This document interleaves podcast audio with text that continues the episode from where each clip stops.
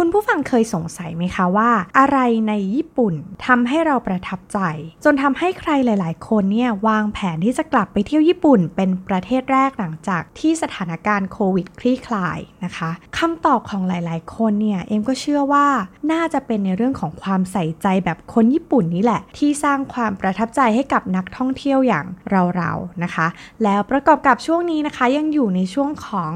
การแข่งขันกีฬาโอลิมปิกส์นะคะ ที่โตเกียว ก็เลยยิ่งทำให้ช่วงนี้เนี่ยคิดถึงญี่ปุ่นเป็นพิเศษเลยนะคะคิมีบีซี่ EP นี้นะคะ ก็เลยจะขอมาชวนคุยเกี่ยวกับเรื่องจิตวิญญาณการให้บริการแบบญี่ปุ่น หรือว่าที่เรียกว่าโอโมเตะนาชินั่นเองนะคะ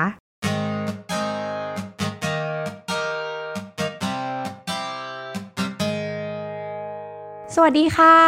ขอต้อนรับคุณผู้ฟังทุกท่านนะคะ เข้าสู่คิมีบีซี่พอดแคสต์เพราะชีวิตคือการทดลองใน EP ที่ 76 นะคะ ใน EP นี้เนี่ยจะมาขอรีวิวหนังสือนะคะ ที่ชื่อว่า Omotenashi หรือว่าจิตวิญญาณการให้บริการแบบญี่ปุ่นนะคะ ซึ่งเป็นหนังสือที่เขียนโดย ดร.เกดนะคะ อาจารย์กริตินีพงธนาเลิศนะคะ อาจารย์คนโปรดของเอ็มอีกแล้วนะคะ ซึ่งจัดพิมพ์นะคะโดยสำนักพิมพ์วีเล r n นั่นเองนะคะ ต้องบอกว่าช่วงนี้เนี่ยชีวิตของเอมนะคะมีแต่งานงานงานแล้วก็งาน ซึ่งตอนนี้นะคะก็เลยทำให้เรารู้สึกอินมากๆ เพราะว่าเอมแล้วก็ทีมเนี่ยพยายามที่จะพัฒนาคุณภาพการให้บริการของทีมเราให้ดียิ่งขึ้นนะคะ แล้วก็โชคดีมากที่ได้ไปเจอหนังสือเล่มนี้นะคะ ที่ชื่อว่าโอโมเตะนาชิจิตวิญญาณการบริการแบบญี่ปุ่นนั่นเองนะคะพออ่านแล้วเนี่ยรู้สึกว่าน่าจะเป็นประโยชน์กับคุณผู้ฟังหลาย ๆ คนนะคะ ที่อาจจะเป็นผู้ประกอบการ หรือตอนนี้เป็นผู้ให้บริการอยู่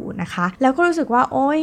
เรารู้สึกงานเราหน่าเบื่อมันไม่เห็นมีอะไรเลย เราไม่สามารถสร้างอะไรให้มันตื่นเต้น หรือสร้างความประทับใจอะไรได้มากกว่านี้นะคะ ก็เลยคิดว่าน่าจะเอามาแบ่งปัน เพราะว่าการให้บริการนี่แหละที่จะทำให้สินค้าของเราแตกต่างออกไปจากคู่แข่งแม้ว่าจะเป็นสินค้าเดียวกันนะคะ แต่ว่าถ้ามีบริการที่แตกต่าง หรือว่าดีขึ้นแล้วทำให้ลูกค้าประทับใจมากขึ้น จนเขาบอกต่อ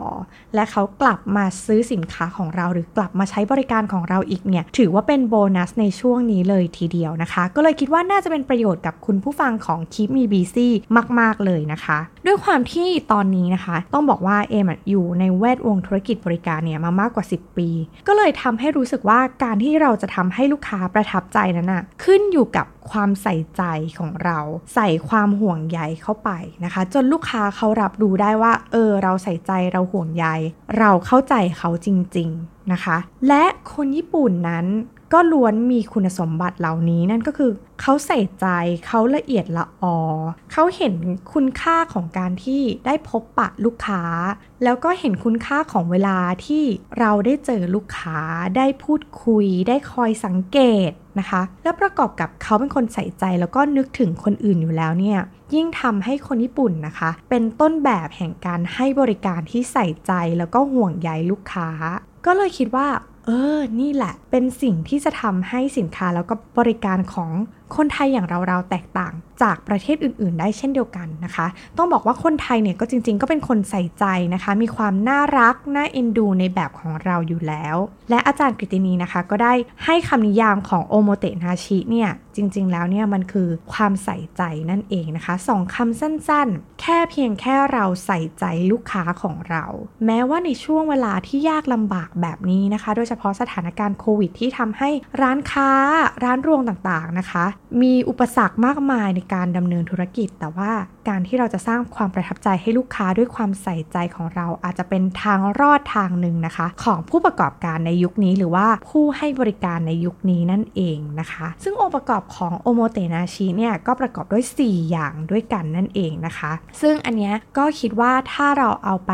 เก็บ เล็กผสมน้อยใส่เข้าไปในบริการของเรา หรือว่าใครที่ขายสินค้า แต่ว่าให้บริการที่น่าประทับใจเนี่ยก็น่าจะสร้างความประทับใจให้กับลูกค้าของเราได้ดียิ่งขึ้นนั่นเองนะคะ ข้อแรกนะคะจากในหนังสือเนี่ยก็บอกว่าเราเนี่ยให้บริการโดยที่ไม่ได้คาดหวังสิ่งตอบแทนนะคะ หลายคนอาจจะค้านในใจ จริง ๆ เราคาดหวังสิ่งตอบแทนแหละ อย่างน้อยเราก็ต้องแบบอยากได้เงินของเขาใช่ค่ะ เราต้องอยากได้เงินของเขาอยู่แล้ว เพราะว่าเราให้บริการอะไรต่างๆ หรือว่าขายสินค้าเราก็ต้องอยากได้เงินของลูกค้านั่นแหละ แต่ว่าจริง ๆ แล้วเนี่ยนอกจากนอกเหนือจากเงินแล้วเนี่ยสิ่งที่เราสามารถมอบให้กับลูกค้าได้นั่นก็คือการที่ลูกค้าเขาได้ใช้สินค้าหรือว่าบริการของเราแล้วเนี่ยเขามีความสุข ซึ่งการที่ลูกค้ามีความสุข เราก็พลอยอิ่มใจแล้วก็ภูมิใจในสินค้าและบริการของเรามากยิ่งขึ้นด้วยนั่นเองนะคะ ล่าสุดนะคะตัวอย่างของที่เอ็มเจอจากประสบการณ์ส่วนตัวก็คือที่บ้านเนี่ยมีเหตุจะต้องซื้อรถยนต์ใหม่นะคะ เนื่องจากว่าคันเก่านี้ก็คือเก่า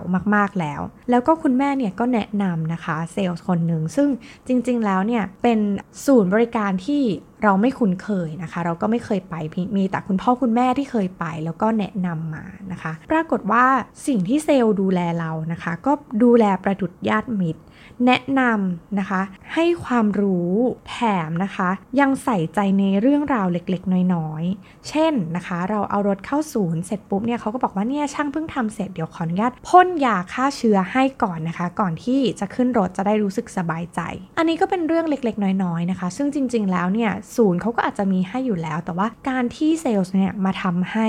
แบบนี้นะคะ รู้สึกประทับใจในตัวเขามาก ๆ และยิ่งไปกว่านั้นนะคะ ก็คือว่าที่บ้านเนี่ยนะคะก็เอาเอารถกลับไปติดฟิล์มนะคะ แล้วก็ไปติดกล้องหน้ารถเสร็จปุ๊บนะคะ คุณเซลล์คนดีคนเดิมเนี่ยเขาก็เห็นว่ารีโมท รถของเราอะคะ่ะยังพันพลาสติกอยู่เลยนะคะ เขาก็แอบนะคะ เอาไปเปลี่ยนซิลิโคนให้แล้วก็บอกว่าอ๋อเห็นว่ายังไม่ได้แกะพลาสติกออกค่ะ ก็เลยจัดการใส่ซิลิโคนให้เรียบร้อยนะคะ ซึ่งสิ่งเหล่านี้เราในฐานะที่เราเป็นลูกค้า เราไม่ได้ต้องการให้เขาทำอะไร แบบนี้ให้เลยไม่ได้คาดหวังด้วยซ้ำนะคะ แต่ว่าเขาก็ทำให้เราเกินความคาดหวัง ซึ่งจริง ๆ แล้วเขาไม่มีความจำเป็นต้องทำให้เราแบบนั้นก็ได้ แต่ว่าเรื่องเล็กๆ น้อยๆ แบบนี้นะคะทำให้ลูกค้าประทับใจแล้วก็ต้องบอกเลยว่าเราก็พร้อมที่จะบอกต่อเพื่อนนะคะ ถ้าใครที่อยากจะซื้อรถที่ห้อเดียวกับเรา เราก็อยากจะแนะนำเซลล์คนนี้ต่อ เพราะว่าดูแลดีเหลือเกินนะคะ แม้ว่าเราจะจ่ายเงินซื้อรถไปแล้วนะคะ เขาก็ยังให้ไลน์นะคะ เพื่อสอบถามว่ามีความไม่เข้าใจ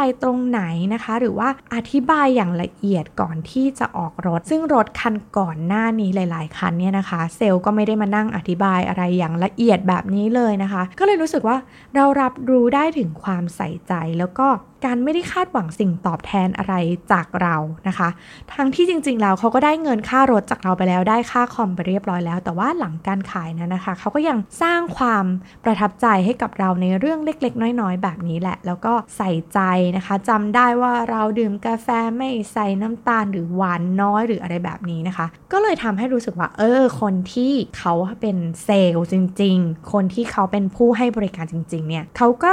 ทำสิ่งเหล่านี้แหละจากสิ่งเล็กๆ น้อยๆ แต่สิ่งเล็กๆ น้อยๆนี่แหละที่สร้างความแตกต่างนะคะ ให้กับสินค้าแล้วก็บริการของเรานะคะ ใครที่อยู่ในแวดวงการขายนะคะ หรือว่าเป็นเซลล์อยู่ขายยากขายเย็นเหลือเกินนะคะ ก็อาจจะใช้เทคนิคเล็กๆ น้อยๆ แบบนี้เนี่ยไปสร้างความประทับใจให้กับ ลูกค้าของเราก็ได้เช่นเดียวกันนะคะ ข้อ2นะคะเป็นข้อที่เอ็มรู้สึกว่าเห็นด้วยและรู้สึกว่าเป็นข้อสำคัญทีเดียวนะคะสำหรับผู้ให้บริการนะคะอย่างเราเรานั่นก็คือความรู้สึกว่าเราเท่าเทียมกับลูกค้านะคะความเท่าเทียมกับลูกค้าไม่ได้หมายความว่าเราไม่นอบน้อมพูดจาเล่นหัวอะไรต่างๆ ไม่ใช่นะคะ แต่เรารู้สึก ว่าเราเท่าเทียม ในฐานะที่เราเนี่ยเป็นเพื่อนที่หวังดีแล้วก็อยากที่จะแนะนำอะไรดีๆ ให้เขานะคะ ซึ่งความเท่าเทียมกับลูกค้าเหล่านี้มันเหมือนค่อนข้างจะขัดแย้งกับสิ่งที่เราอะถูกฝังหัวมาตั้งแต่แรกนั่นก็คือ เราคงจะเคยได้ยินคำว่า ลูกค้าคือพระเจ้า ลูกค้าถูกเสมอ นะคะ แบบนี้เราถูกฟังหัวมาเรื่อยๆว่า ไม่ว่ายังไงลูกค้าก็ถูกตลอด เพราะฉะนั้นเธออย่าไปทำอะไรให้ลูกค้าไม่พอใจ เธออย่าไปแบบไฟกับลูกค้าหรือว่า อย่าทำอะไรที่มันแบบทำให้ลูกค้าไม่พึงพอใจในสินค้าและบริการของเรานะคะ ซึ่งการถูกฝังหัวแบบนี้เนี่ย มันทำให้เรารู้สึกว่าลูกค้าเนี่ยคือเจ้านายของเรา และเราเป็นแค่ผู้ให้บริการนะคะ เป็นเป็นชนชั้นที่ต่ำต้อยกว่าลูกค้า หรือว่าเรารู้สึกว่าเราเป็นลูกน้องลูกค้าอีกทีหนึ่งซึ่งแน่นอนความรู้สึกแบบนี้ในฐานะที่เรารู้สึกว่าเฮ้ยเราแบบด้อยกว่าเขา เราจะต้องนอบน้อมพี่นอบพี่เทามากเกินกว่าเหตุเนี่ยนะคะ มันทำให้เราเนี่ยไม่กล้าที่จะนำเสนอสิ่ง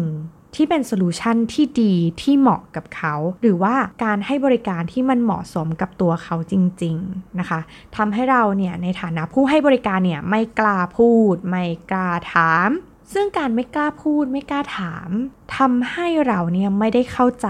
ลูกค้าจริง ๆ หรือว่าเราไม่ได้เข้าใจความต้องการหรือว่าจุดเจ็บจุดสลบความกังวลใจอะไรของเขาต่างๆนะคะ เราก็จะทำแค่เฉพาะสิ่งที่ลูกค้าบอกมาฉันจะเอาแบบนี้ฉันเอาแบบนี้ โดยที่เราไม่ได้เข้าใจเหตุผลลึกๆว่า จริง ๆ แล้วสิ่งที่เขาต้องการแบบนี้เนี่ยเขาต้องการไปเพื่ออะไรนะ ซึ่งความไม่เข้าใจนี้นะคะนำไปซึ่งการที่เราไม่สามารถที่จะให้ บริการที่ดีที่สุดกับลูกค้า หรือว่าเหมาะสมกับลูกค้าได้ การถามแล้วก็รับฟังในสิ่งที่ลูกค้าพูดเนี่ยทำให้เราเนี่ยเข้าใจลูกค้าได้ดีขึ้น แล้วก็สามารถที่จะนำเสนอเนี่ยสิ่งที่เราคิดว่าดีที่เหมาะกับลูกค้าได้นะคะ เพราะเราต้องเชื่ออย่างหนึ่งว่าในฐานะที่เราเป็นผู้ให้บริการเนี่ยเราย่อมมีความรู้ในบริการนั้นๆ ค่อนข้างดีเลยทีเดียว นะคะ แล้วเราก็มี solution ต่างๆ ที่พร้อมจะนำเสนอ ถ้าเราคิดว่าเราเท่าเทียม เราเป็นเพื่อนเขา แล้วก็มีความหวังดี อยากที่จะแนะนำสิ่งที่มันเหมาะสมกับเขา สิ่งที่ดีกับเขา แล้วก็คุ้มค่าเงินสำหรับลูกค้าเนี่ย มันก็จะทำให้ลูกค้าได้รับ สิ่งที่ดีแล้วก็เหมาะกับเขากลับไปนั่นเองนะคะ ซึ่งตัวอย่างในหนังสือนี้นะคะ ที่เอ็มประทับใจมากๆ นั่นก็คือว่าเป็นเรื่องของพลังของคำถามค่ะ ใครที่เคยไปดิสนีย์แลนด์นะคะ ก็จะรู้ว่าชุดอาหารเด็กเนี่ย เขาจะขายให้เด็กที่อายุน้อยกว่า 9 ปี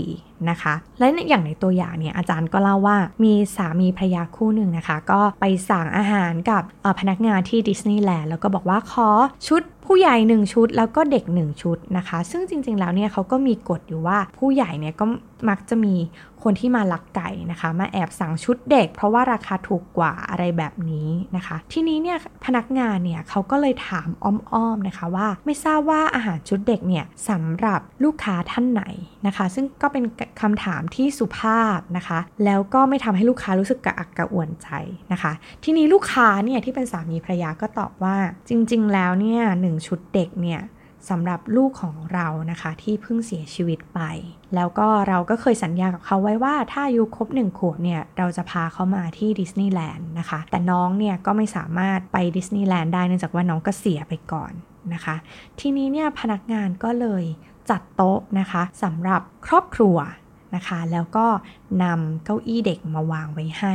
นะคะ แล้วก็บอกว่าชุดนี้สำหรับคุณหนูทานให้อร่อยประมาณนี้นะคะ ซึ่งสิ่งนี้มันสร้างความประทับใจให้กับสามีภรรยาที่เพิ่งเสียสูญเสียลูก อันเป็นดวงใจไปนะคะ ถ้าเป็นเราในฐานะที่เราเป็นผู้ให้บริการนะคะ เราอาจจะมีความคิดว่าแหมลักไก่อยากจะสั่งชุดถูกละซีอะไรแบบนี้นะคะ แต่ด้วยคำถาม นะคะ มันนำไปสู่ความประทับใจแล้วก็เป็นความประทับใจที่ไม่รู้ลืมนะคะ ลูกค้าก็เขียนจดหมายมาขอบคุณนะคะ แล้วก็รู้สึกว่าเป็นโมเมนต์ดีๆ ที่แบบทำให้รู้สึกว่าได้ทานข้าวพร้อมหน้าพร้อมตากันพ่อแม่ลูกจริง ๆนะคะโมเมนต์เหล่านี้เนี่ยมันจะไม่เกิดขึ้นถ้าเราไม่ได้ถามคำถามเหล่านั้นกับลูกค้าไปนะคะ ซึ่งอันนี้มันก็เป็นตัวอย่างที่ดีมากๆ แล้วก็ประทับใจที่สุดในหนังสือเล่มนี้เลยนะคะ ก็ถ้าใครนะคะมีโอกาสาส ในฐานะที่เป็นผู้ให้บริการนะคะ ลองหาคำถามที่ไม่กระทบกระเทือนจิตใจลูกค้ามากนะคะ แล้วก็ถามไปเพื่อให้เกิดความเข้าใจในความต้องการของลูกค้าจริงๆเนี่ยนะคะ เราอาจจะได้สร้างการให้บริการที่น่าประทับใจไม่รู้ลืมให้กับลูกค้าของเราก็ได้นะคะ แล้วก็นำไปสู่การบอกต่อแบบนี้นั่นเองนะคะ หรือว่าใครนะคะเคยคิดที่จะซื้อประกันบ้างไหมคะประกันชีวิตประกันอะไรต่างๆ เราก็จะพบเจอเซลล์นะคะ ที่เป็นเซลล์ขายประกันเนี่ย ตั้งหน้าตั้งตาขายจำมาแบบนี้ฉันจะขายแบบนี้นะคะ กับอีกแบบหนึ่งนะคะก็คือว่าเขาพยายามทำความเข้าใจว่าเรามี plan ชีวิตยังไง เรามีไลฟ์สไตล์ชีวิตยังไง เรา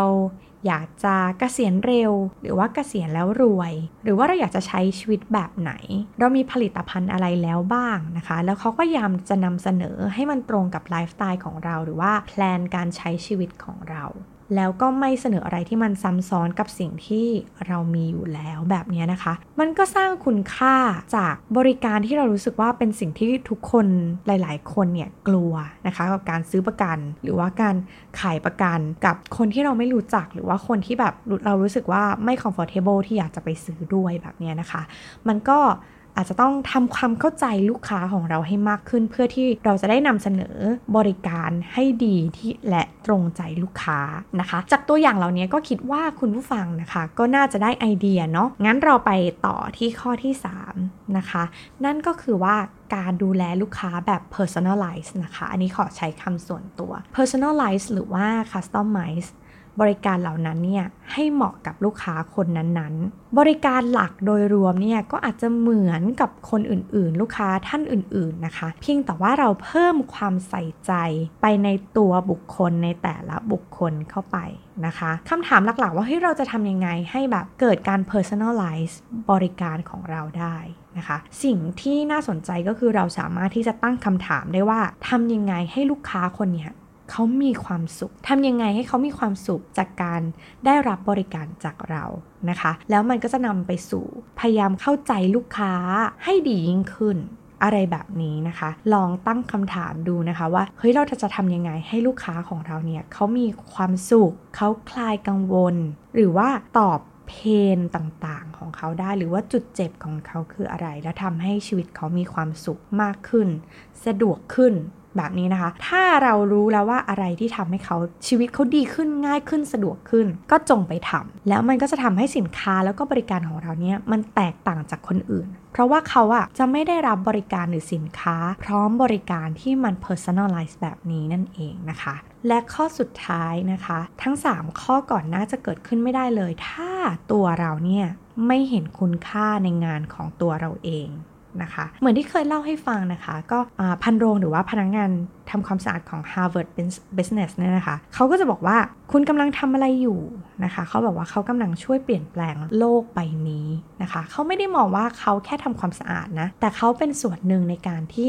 ช่วยให้ Harvard เนี่ยเปลี่ยนแปลงโลกแล้วก็ทำให้โลกดีขึ้นนะคะ ถ้าเราเห็นคุณค่าของงานของเราได้แบบนี้เนี่ย มันก็จะทำให้เรามีความสุขของ กับงานของเรา แล้วก็อยากจะทำอะไรดีๆ ให้กับงานของเรามากยิ่งขึ้นนะคะ ซึ่งในหนังสือเนี่ยอาจารย์ก็บอกว่าเฮ้ยมันไม่จำเป็นเลยนะ ที่เราจะต้องเห็นคุณค่าของงานของเราตั้งแต่ day one วันแรกเนี่ยเราอาจจะรู้สึกว่างานของเรามันไม่ได้มีคุณค่าขนาดนั้นหรอก แต่ลองสั่งสมแล้วก็เก็บเกี่ยวความรู้สึกนี้นะคะ รู้สึกว่าเฮ้ยคุณค่าในงานของเรามี คุณค่าในงานของเราคือการเป็นส่วนหนึ่งที่ทำให้ ลูกค้าของเราสุขภาพดี จากอาหารที่เราทำนะคะ จากวัตถุดิบที่ดีที่ปลอดภัยต่อสุขภาพ แล้วมันก็จะเกิดความแตกต่างว่า เออ อาหารของคุณนะมันทานแล้วสุขภาพดีจริง ๆ หรือว่าอะไรก็ตามที่ทำให้เราตัวเราเนี่ยรู้สึกว่าเราสามารถเพิ่มคุณค่าในงานของเราได้มากยิ่งขึ้น แล้วลูกค้าจะได้ประโยชน์อะไรจากการที่สร้างคุณค่าเหล่านี้นะคะ อันนี้ก็เป็น 4 ข้อของโอโมเตนาชินะคะ ที่คิดว่าน่าจะเหมาะกับ การที่จะเอานำมาปรับใช้นะคะในบริการหรือว่าสินค้าพร้อมบริการของผู้ประกอบการนะคะ หรือว่าสำหรับคุณผู้ฟังนะคะของคิมมีบีซีที่จะเอาไปปรับปรุงบริการของคุณให้ดีขึ้น โดยเฉพาะในช่วงนี้นะคะที่ร้านรวงต่างๆ ก็ปิดตัวลงไปนะคะ ก็อยากจะเป็นกำลังใจแล้วก็อยากจะให้ทุกคนนะคะ สู้ต่อไปแล้วก็ลองนำหลักการของโอโมเตนาชิเนี่ยไปลองปรับใช้ดูนะคะ น่าจะสร้างความประทับใจให้กับลูกค้า แล้วก็สร้างความแตกต่างให้กับสินค้าและบริการของคุณผู้ฟังได้ แล้วก็หวังว่า EP นี้นะคะ จะเป็นประโยชน์กับคุณผู้ฟังมาก ๆ เลยนะคะ แล้วก็ใครที่อยากจะมาพูดคุยนะคะ กับคิมีบีซีก็สามารถมาคุยกันได้นะคะ ทั้งในเพจของ The Infinity นะคะ หรือว่า Facebook Page ของคิมีบีซีพอดแคสต์นะคะ หรือว่าใครที่เป็นแฟนของ b ล็อกดิก็สามารถเข้ามาพูดคุยมาแชร์มา comment ได้นะคะ ว่าคุณมีบริการอันไหนที่คุณประทับใจหรือว่ามีหลักการไหนที่ลองเอาไปปรับใช้แล้วมีประโยชน์บ้างนะคะ ก็เข้ามาคุยกันได้ใน Blockdit ของ The Infinity นะคะสำหรับ EP นี้ลาไปแล้ว สวัสดีค่ะ